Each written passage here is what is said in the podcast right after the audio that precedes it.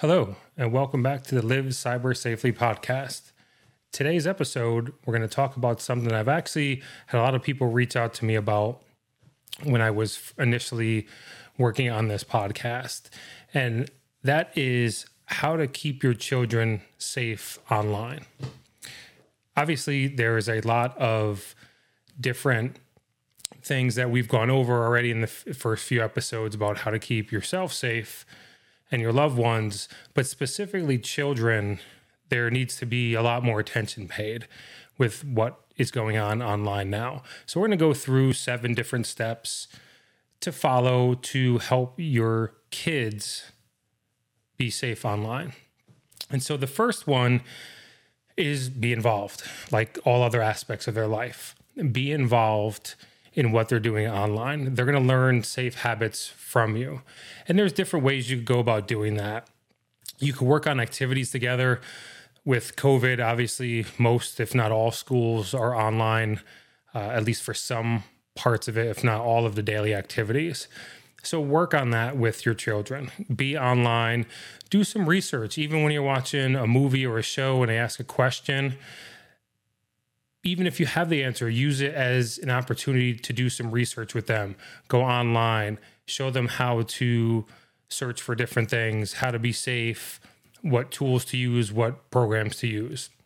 The next one is teaching them good habits. So while you're doing the activities with them or just in conversation with them, uh, I like to talk to my kids in the car sometimes about that as things come up in school uh, teach them good habits about what to do with their data, not to put their data online anywhere, and and things of that nature of what to look out for, where to go, um, and so that they know and they are practicing good habits as well. The second part is about keeping the computer or laptop in an open area and avoid them using headphones.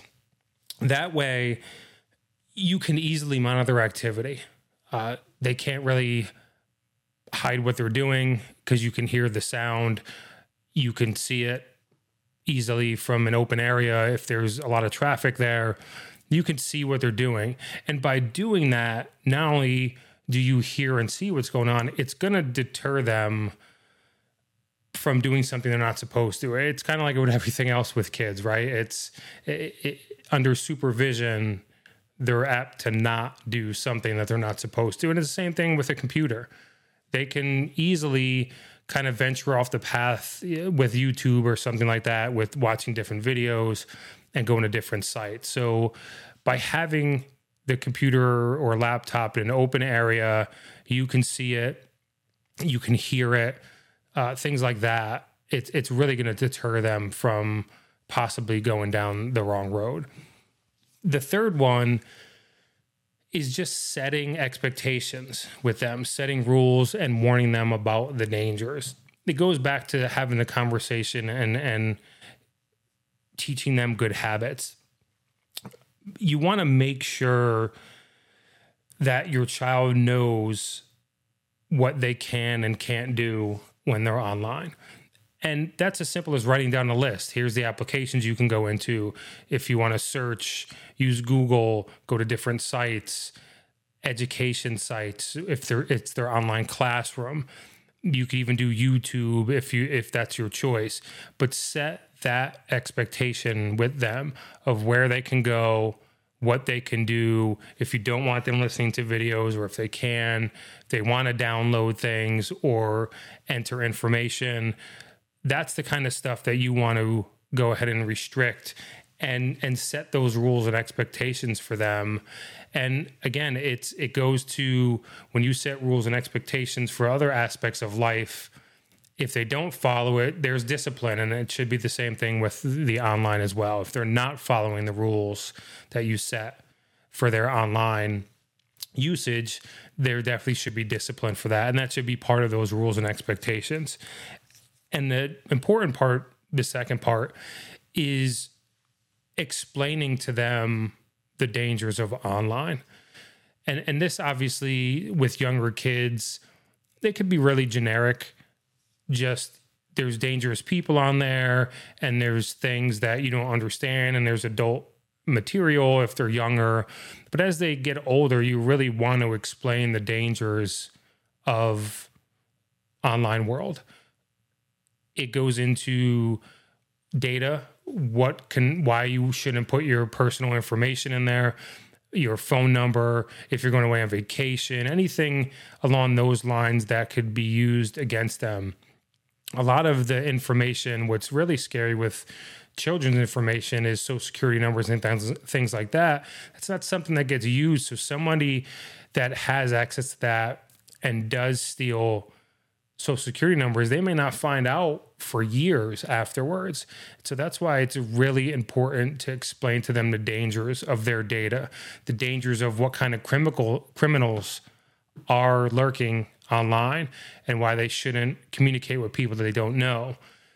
All those dangers should be explained. Obviously, you want to you don't want to give too much information if they're too young, but start ramping up as they get older into the preteen and teen years to really have them understand why you have to be safe online. The next one kind of ties into the first few and that's the fourth one is keep the lines of communications open with your children. You want them to be able to come to you with questions or concerns or problems or if they stumbled onto something. You want them to be able to approach you and let them know that they could approach you when there's issues that they have. And this goes for me this is life in general my wife and I have a rule in our house that if our kids take us into one of our offices, um, it's a yell and trouble free zone.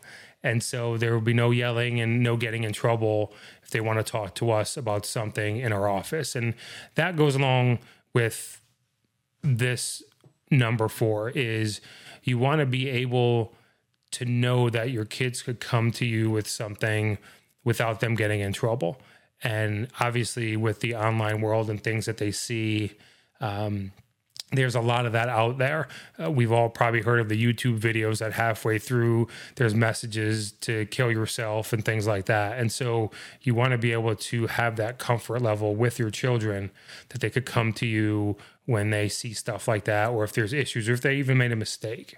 So definitely keep those lines of communication open. And it's a two-way street as you're learning new things about security for online, you can communicate that with them. So definitely keep those lines of communications open. The fifth step is we're going to start, the last three really are all about securing the physical part of your computer and and browsing and things like that. So the first four were more along the lines of talking to your children, setting expectations, um, setting guidelines. The fifth one is about using separate accounts on your computer or laptop. If it's a shared computer, have a different account for each one of your children. It should be a user account, not an admin account. So it really limits what could happen if for some reason they go to a website and download malware. If they're just a user without access to anything, there's not much that could be done the other piece of that is if they do get some kind of malware that it doesn't infect your profile. Obviously, there's some malware that could break the entire OS.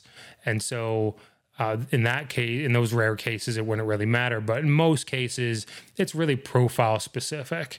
And so, if your child does find malware, uh, it would only affect their account and not yours. And that way, it would be a better way to protect your data that you have, as well as potentially being able to just delete the profile for your child and recreate once you do a full scan. So, definitely separate that out for your children. And that makes the sixth and seventh part easier by having the separate accounts because the sixth part is about monitoring the computer activity you can go through all the steps that we went through you and set all the different rules and boundaries and expectations but you still don't know what they're doing so what I recommend is a computer monitoring capability. And there's different applications out there that do that and different services. There are a couple free ones, but I really wouldn't recommend those. They don't give you a lot of information. It almost gives you a false sense of security with the freeware because you're not really getting much valuable data out of that. So you want to get something that you're going to be aware of your child's activity, know where they're going, who they're corresponding with, what applications are they using, are they using email, who are they emailing? You want to see all that activity. And there's a lot of different applications that are out there. We'll go over some at the end as I review this, but there's different ones that that are out there that you can use based on budget and different things like that. So we'll, we'll touch on that towards the end on, on some recommendations of, of certain software. And that also ties into the last part. Those same services and applications will help you impl- implement parental controls. It, it that's the really the nice way to put a fence around everything and that is being able to limit what they can and cannot access. So you could set a lot of different things. You could limit what applications they could use, what sites they can visit, the type of sites they could visit, the type of content they could open even to the point of times you can schedule not only times and days that they can go on so if you only want them going on from 6 p.m to 7 p.m after dinner you could set that as well as the, what they call geofencing. And what that means is it uses your location. And so it won't allow you access. For instance, if they have an iPad and they take it out of the house, it won't work. The internet won't work. So there's a lot of those options out there that you can use. And so these seven things that we just went over are really the best ways to keep your child safe online. And just to review those, it's be involved work on activities together teach them good habits that they're going to learn from you and, and carry on with. Second keep the computer in an open area and avoid using headphones for obvious reasons. You want to be able to see what they're doing. You want to be able to hear what they're listening to. And again if they're out in a high traffic area where the rest of the family is it, it really deters them from doing something they're not supposed to. Third is setting rules and warn about dangers. Make sure your child knows exactly what they cannot can and cannot do when they're online. And, and setting those rules and explaining the dangers, why these rules are there, what could happen, why it's important to follow these rules. So that that's really critical. Fourth is keep the lines of communications open. Let your child know that they can ask or tell you anything refrain from yelling or getting them in trouble. Um, be have a safe zone for them to be able to communicate and for you to be able to communicate with them as well as you're learning new things about online and new tactics and new security that you can follow. Fifth is use separate accounts. Set up different accounts for each of your children that are more restrictive in their account settings.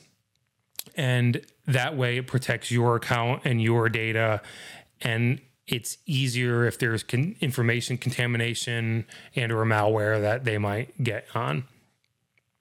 Six was monitor computer activity. Be aware of the activity, know where your child's going, what they're using, who they're corresponding with, what apps they use, who they're emailing.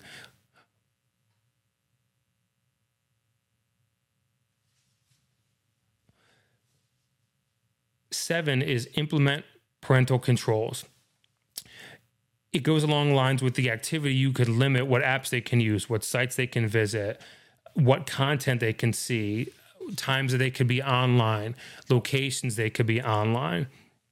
That really sets the boundaries that they can't go past. And so there's different ones out there for both the computer monitor activity and the parental controls.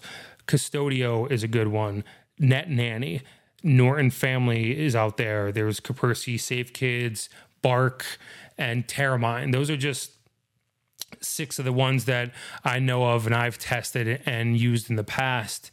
And so, in no particular order, those are just some that you can look at and do do your research. See what options they have. Some work on Mac, some don't. Some work on mobile phones, some don't there's different pricing models depending on how many devices you need. So definitely do your research on that. And that really, by following these seven steps, is going to be a great way for you to keep your child or children safe online. Thank you for listening and look forward to the next episode.